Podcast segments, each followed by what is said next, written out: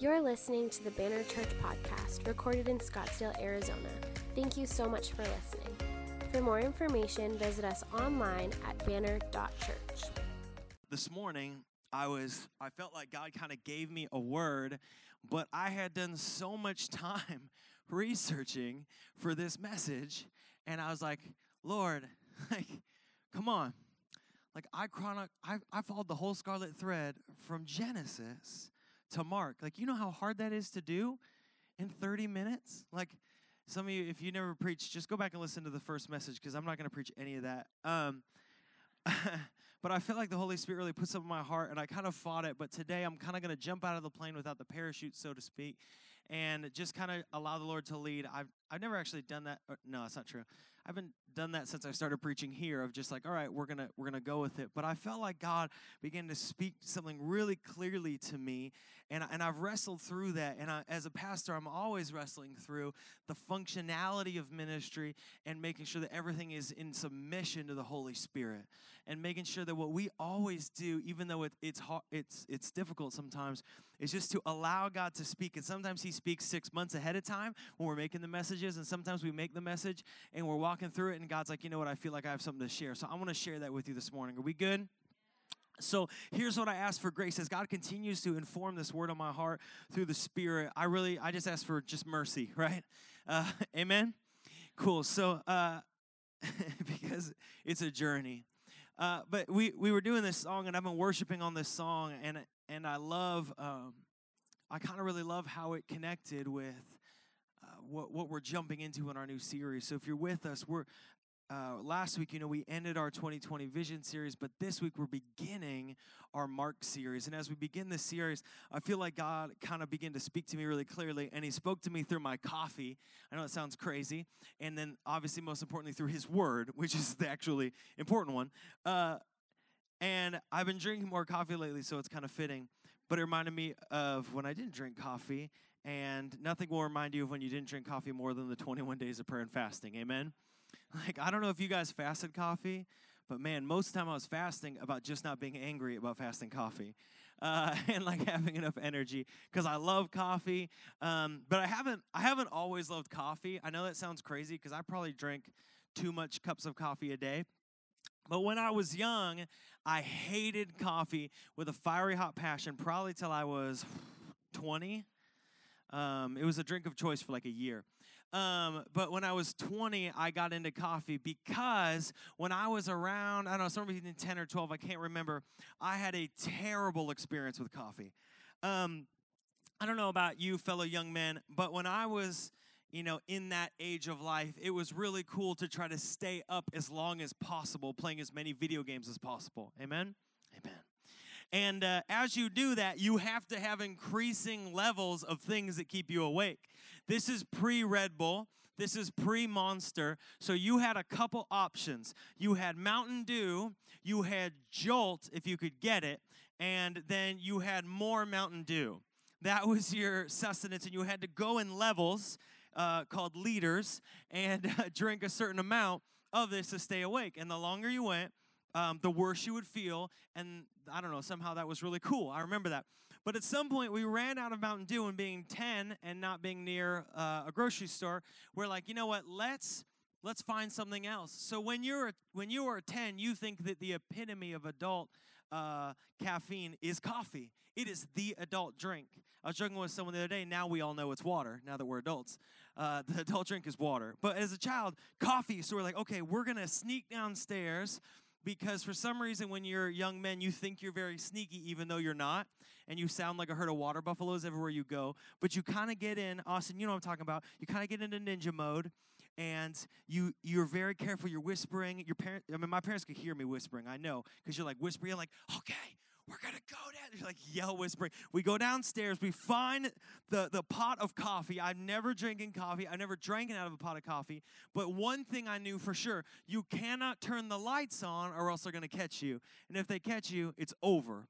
So, in the pitch darkness, we pour ourselves some cup of coffee. Now, we can't heat it up because somehow the microwave is the noisiest appliance on the face of the earth. If an astronaut opened a microwave right now on the moon, we would hear that door go chunk and pop open, right? It's so loud. So, in complete, total darkness, uh, as all dumb things are done, we, uh, we poured ourselves a cup of coffee. We went upstairs in ninja mode and we drank this coffee. And I can tell you almost instantly something was wrong. Um, almost instantaneously. And I felt disgusting, and it wasn't just because it was 4 a.m. and I'd only dined on Swedish fish and Mountain Dew and whatever else at the moment. But I drank this coffee and I was like, oh, this is wrong. And in my brain, I thought, this is adulthood, which turns out it's not that far off.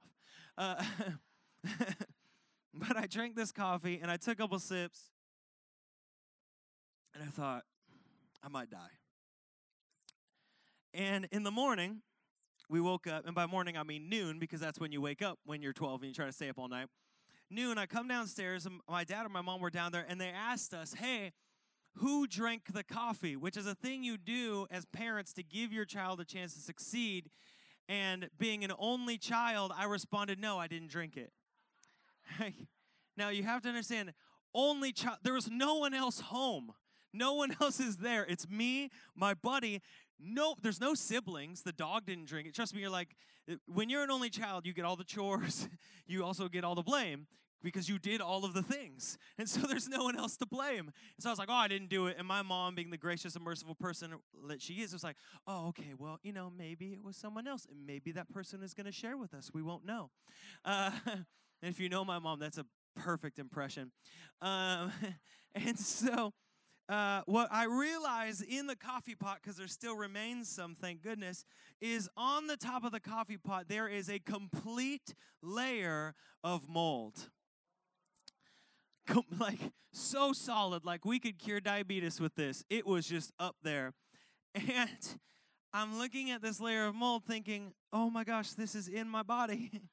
and this explains so many things. And my parents go, hey, this coffee is five days old. We haven't made coffee in days or three days. On my mom's, it was like a, it was a couple days old minimum, enough that there was mold. And I had this moment of thinking, oh my, I never, I didn't drink coffee for like a decade because I felt so sick. And what I feel like is I feel like God began to speak to me as I was drinking coffee and as I was beginning to read this scripture, and God began to speak into me. Is that so often what we do is we are still full of drinking from, consuming the old thing that we have been filled with. When God instead wants to empty us out and to make something new, to fill us with something new within us. Follow me here.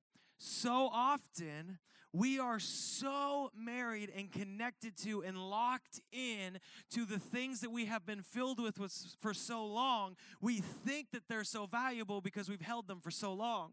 Bitterness, frustration, the pain that we can control versus what the pain that's been done to us. We think that we can control all these things shame, control. And so we hold on to them. But what we realize is the longer that we hold on to them, the moldier and moldier and moldier and moldier they get. And then we keep drinking from them and we wonder why we don't feel good. What really what we should do is be emptied out. And though we hate to be empty because the world has taught us to be constantly full, right? We need to be emptied so that we can be made new. See, Jesus came to make us new. But so often, what we do when we come to church is what we do is we take that old, moldy, filled up pot of coffee and we just stick that baby in the microwave. We get a little heat on it and we think that's going to make it better right? We go to worship conferences. We go to our awesome praise nights at, at, uh, uh, GCU has an incredible one. Our, our GCU kids, there's an incredible one. We go and we get we get fired up. We get the heat to it. We feel like, oh man, this is great. This is great. And then we wonder why we still feel nasty during the week, because you're just drinking warmer garbage. You're just drinking a hotter version. And so he says, You know what I'm going to do? I'm going to just consume because I'm just in a season about me. And so I need to consume. And so what we do is we don't get we don't get emptied. We just begin continuing to fill ourselves. But what would have happened if I took our delicious Novella coffee? It's amazing. It's incredible. It tastes so good. I'm like ruined for anything else. And what if I took this beautiful coffee and I just dumped it into that moldy coffee? Would you drink it?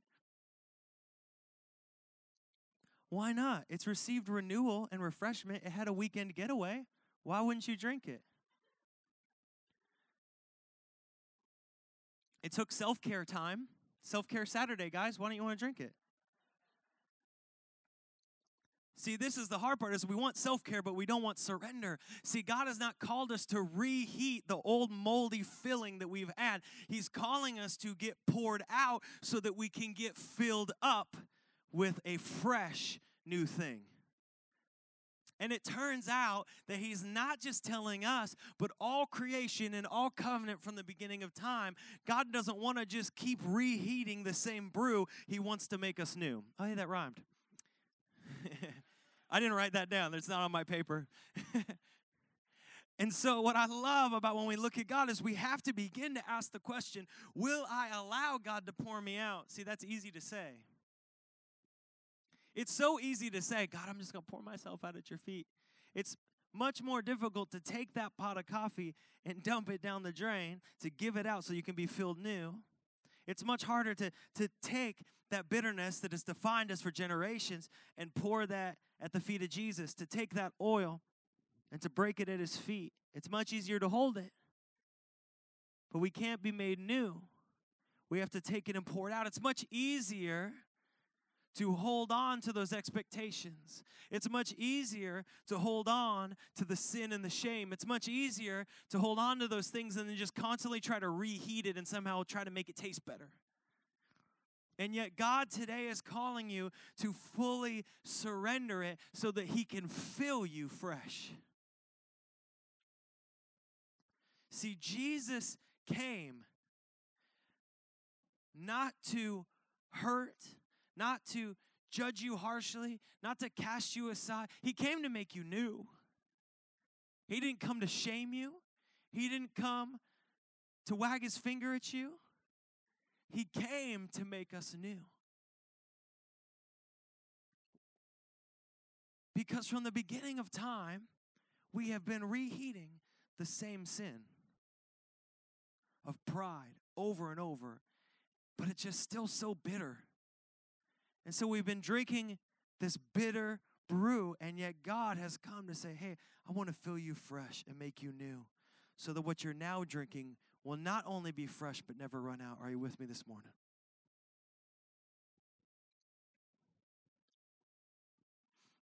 And so, this series that we look at at Mark, it's about a couple very important things. It's about the Messiah and it's about sacrifice. Because there cannot be new life without sacrifice.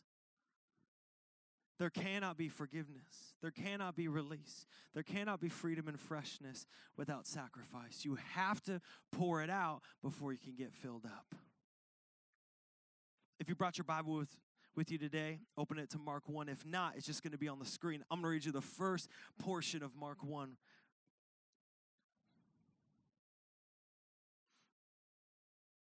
Here's what it says it says, In the beginning of the gospel of Jesus Christ, the Son of God as it is written in Isaiah the prophet Behold, I send my messenger before your face who will prepare your way.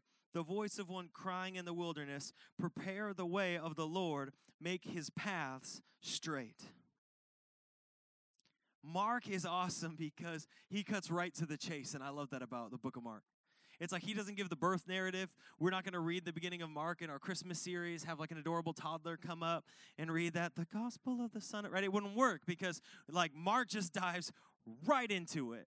And I love that because Mark has a very clear goal, and that's our clear goal here today. Here is the Messiah, and here is what it means to follow him. And so Mark starts and he says, The beginning of the gospel of Jesus Christ. Jesus, the, you know, is, is the Greek, the Hebrew would be uh, Joshua, but really they, they all mean Yeshua saves or God saves, right? The God who saves the Son of God. He's making connection. This isn't just a guy, this is the Son of the Most High God. This is the Son of the God at creation. This is the Son of the God who made a covenant with you. This is the Son of God. Are you with me? This is the Messiah right? He is called for a specific purpose. Jesus Christ, Christ being the Greek, Messiah being the Hebrew. This is the Messiah who's been promised since the beginning. He's saying, listen, something new is happening here, that has been promised since the beginning. He says, Behold, he says, as it is written in Isaiah the prophet, Behold, I send my messenger before your face who will prepare your way, the voice of one crying in the wilderness, prepare the way of the Lord, make his path straight.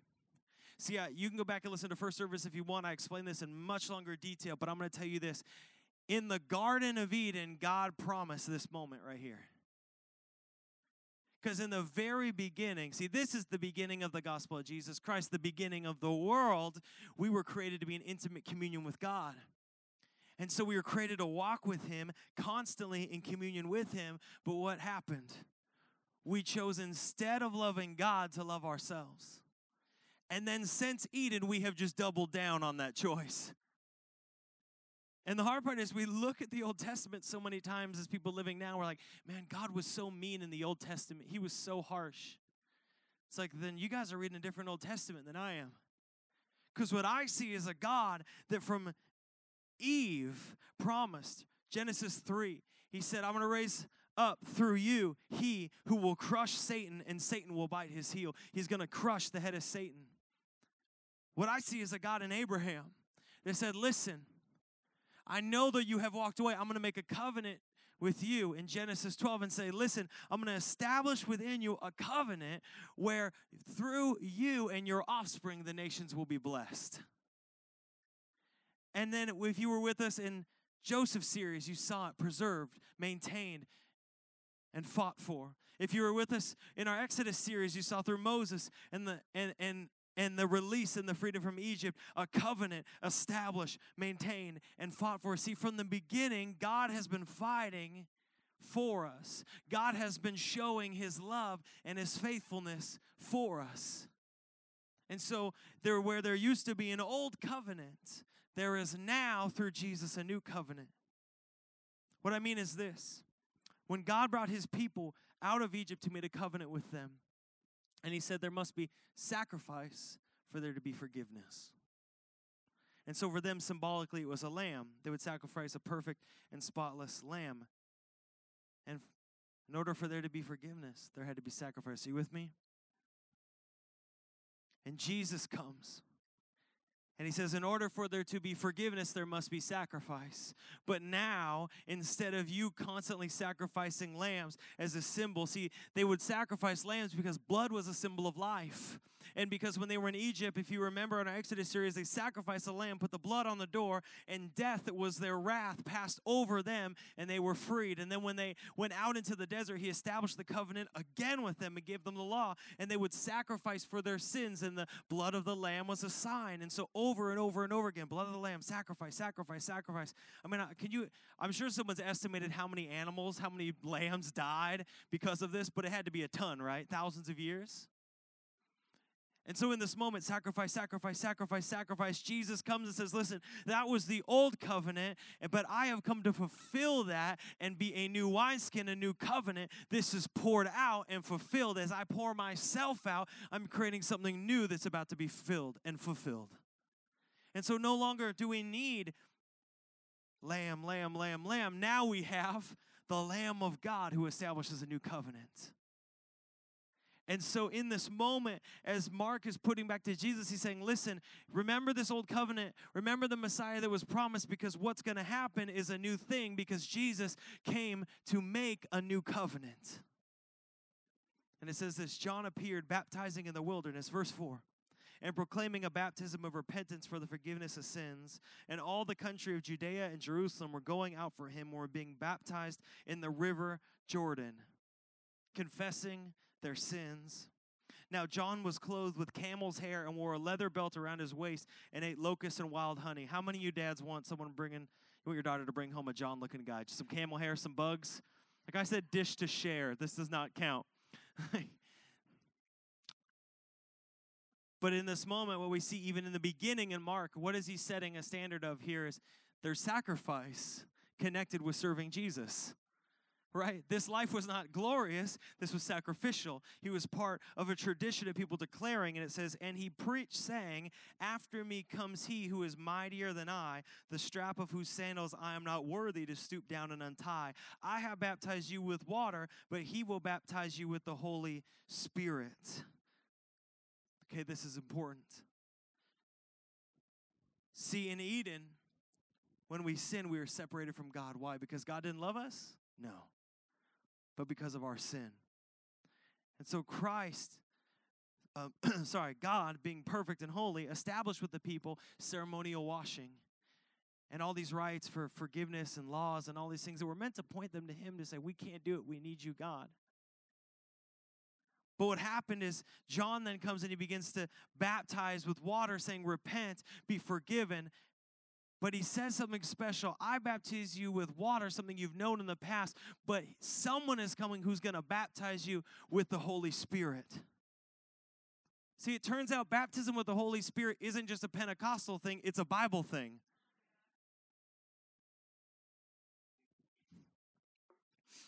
It's a Bible thing. It was promised to say, listen, I'm going to baptize you because not only did Jesus come to make a new covenant, Jesus came to make you new. And so this symbol of baptism is so important because what would happen is they would lower them in death, raise them to life, and to be filled with the Holy Spirit. This is important. See, so often what we want to do is say, Jesus, I choose to follow you, but we forget who it is we're following. But Jesus set us the example. That's an awesome thing. Don't follow a leader who, who doesn't live what they preach. But Jesus lived it first. Here's what he does. Verse 9. If you're there, say amen. Amen. In those days, Jesus came from Nazareth of Galilee and was baptized by John in the Jordan. I love the Jordan because it's an amazing place of transition. I don't know if you remember when we talked about uh, the Israelites going into the promise. What did they cross? the Jordan, right? It's really, really, really great place of transition. So was the wilderness. But verse 10 says, And when he came up, Jesus came up out of the water, immediately he saw the heavens being torn open and the Spirit descending on him like a dove. And the voice came from heaven You are my blessed Son, with you I am well pleased. Okay, there's a lot happening right here, so just go with me. Jesus leads by the example of baptism. Why? Because baptism means salvation? No. Because Jesus had sin he needed to repent of? No. Jesus is symbolically now the representation of the sacrifice that will be paid for us. He is the follow the leader, right? He is being baptized. We are to be baptized, lowered in death, raised to life. And we see what happens. Jesus is baptized, and it says, The heavens are torn open. See, what I love about Jesus is he's constantly flipping things. And it's, it's, it had to be so confusing for the Jewish people because for the Jewish people, it was all these laws and all these things and all this washing and all the blood and all the sacrifice. And there was, there was a symbol of blood covenant through circumcision and all these things that they had to do and all these things they had to walk through. And all of a sudden, Jesus shows up and he says, It's nothing but Jesus.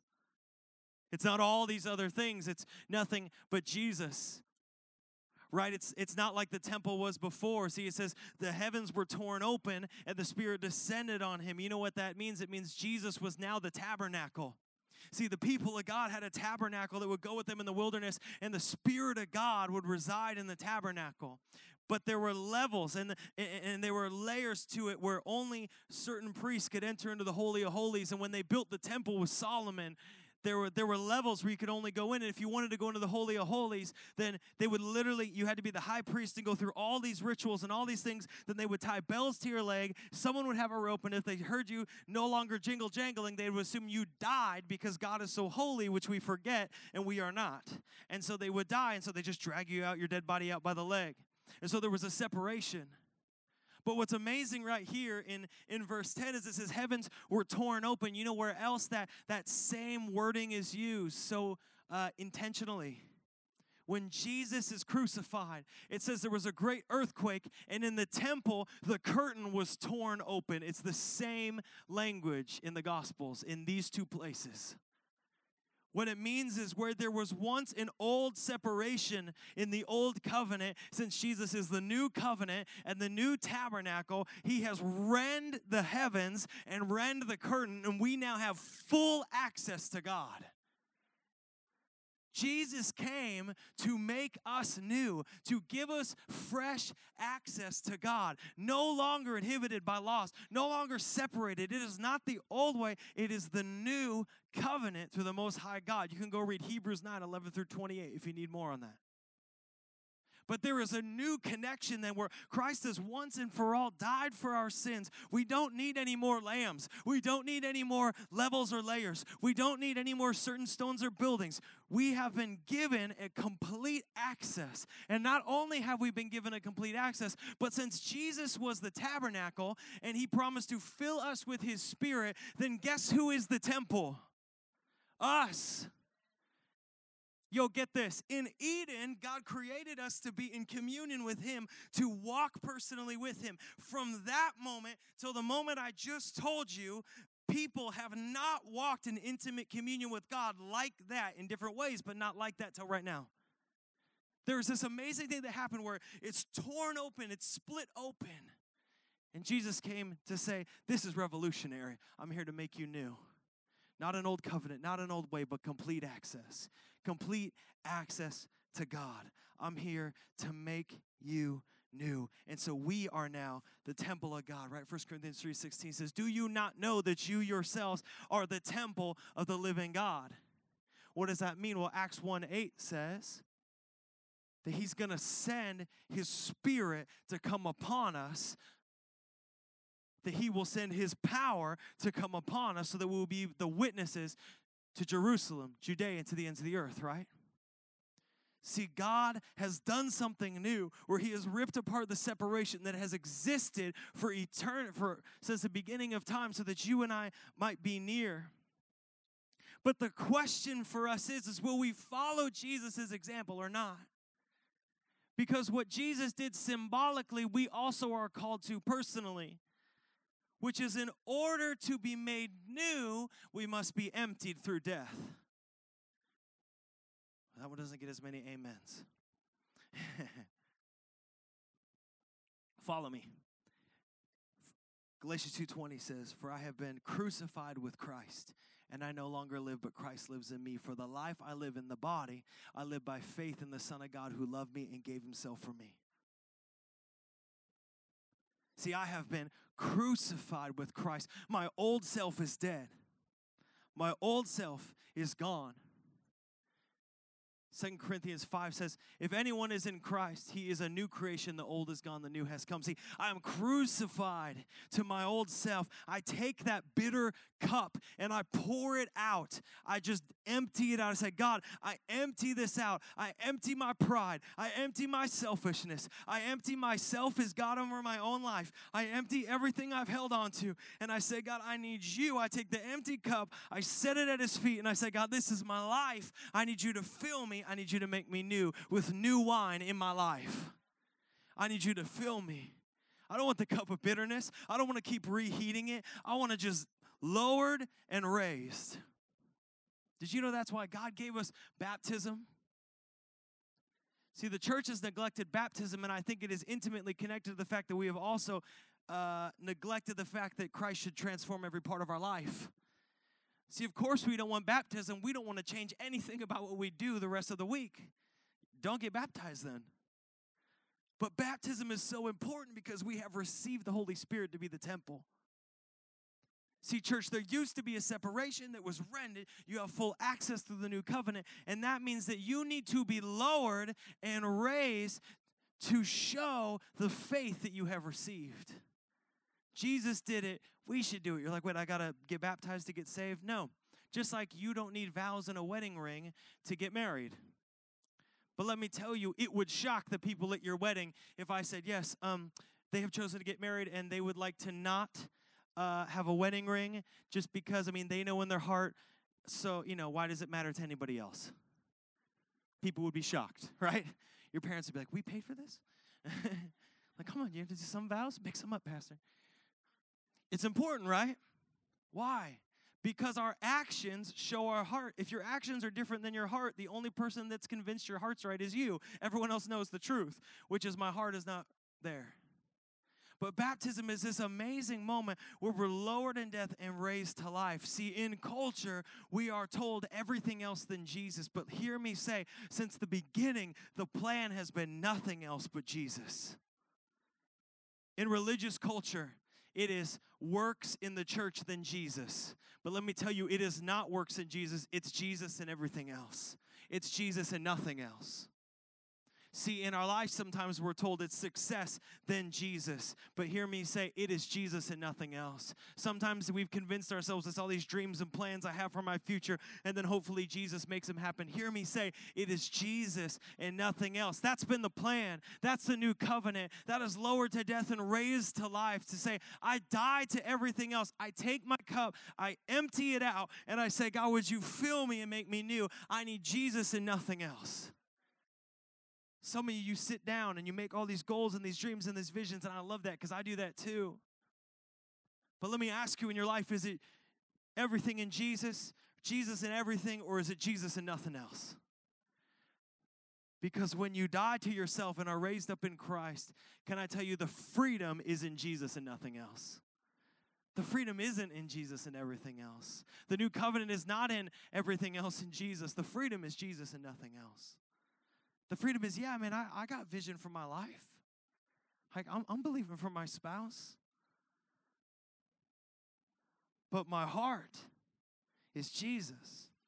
Jesus. Seek first the kingdom, and all will be given to you. I wish we could just baptize people right when they chose to follow God. We just need one up all the time, just old school. Because remember we used to call that being born again? Right? I don't know, is that not in vogue anymore? I never hear it anywhere. It's like we just have a weird, we don't like the word birth anymore. I don't know. but when you're born again, what you're saying is, I'm dying to myself and I'm rising in Christ. What I'm saying is, it used to be everything else. Now it's Jesus and nothing else. It's Jesus, nothing else. I'm going to invite the band up this morning. I feel like God is asking us today as a church, and you here that are in this place. Are you willing to take that cup and to empty out his, at his feet and say, Jesus, I need you to fill me like you have fulfilled the covenant? I need you to fill me. I need you to baptize me into this new life that I might be born again, be filled again. Even for some of you that know Christ, you have been holding on to the bitter cup, reheating it at the altar, and wondering why it still tastes nasty. But you need to take that and you need to pour it out on the ground and say, Jesus, it's you and nothing else. Are you hearing me this morning? See, I know because I meet with you that you still hold it and you wonder like, man, why can't I why can't I be happy? Man, why can't I feel sustained? Why do I feel so distant from the Lord? It's because you keep pouring more of him into this same moldy thing and you need to just take it and pour it out. And say, Jesus, I lay it at your feet. I die to myself and I'm raised in you. There cannot be life without death. There cannot be forgiveness without sacrifice. And since the sacrifice is already paid and you've already received, forgiveness, and since the death has already been given and you've received life, then there is truly nothing to lose in a life you're already going to lose un- by just giving it to the Lord and saying, Listen, today I'm tired of drinking of the bitter cup. I want to be filled with the Lord. I want to be made new. I want to be made fresh.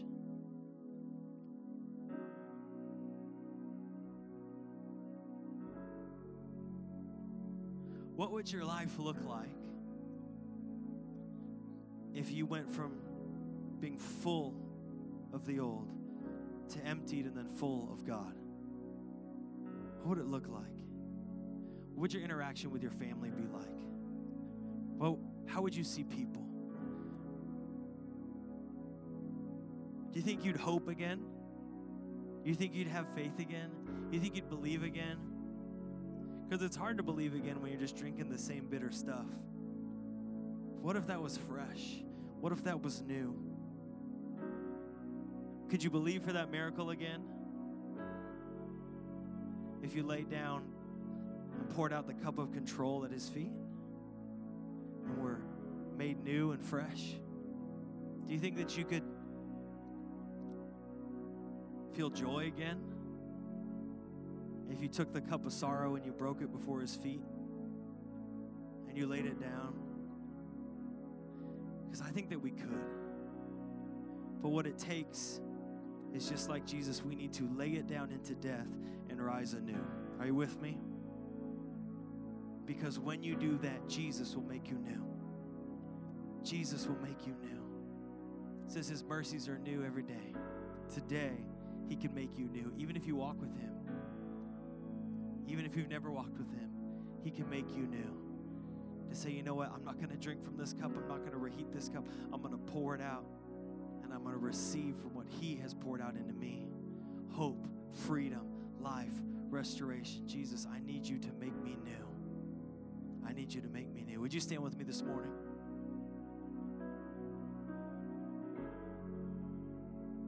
Since Eden, we've tried everything to make ourselves new. We've tried war, we've tried sex, we've tried every kind of drug you could find or make.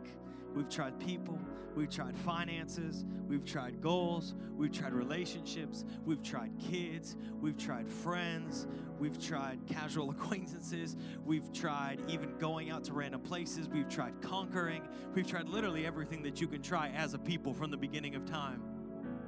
Jesus came to say, Listen, the old covenant what was promised, I've come to fulfill and make a new covenant through my blood, which makes you new. So that God shaped hole that lives in your life, I've come to fill and to fulfill so that you might be filled up and that you might receive the Spirit and walk in the freedom where there was once loneliness. There's connection. You can't feel loneliness even with earthly friendships. You can for a time, but not in your soul. You can't feel loneliness with a spouse. If you have the loneliness and lacking the Holy Spirit and God in your life, trust me, you can marry a million people, you'd never find the right one. It starts here. You can feel like a failure because you feel like you don't measure up. But let me tell you, no success is going to fill that hole of feeling like you matter as a child to somebody except God. So you can pursue whatever you want, but this morning God is saying, Will you pour out that cup? Would you empty out that cup and be filled up with God and say, Nothing else but you, Jesus. I don't want anything else but you. It's not works, I can't earn it, but nothing else but you. Would you fill me up this morning? Would you close your eyes with me? Nothing else but you, Jesus. Focus your heart in this moment. Nothing else but you, Jesus.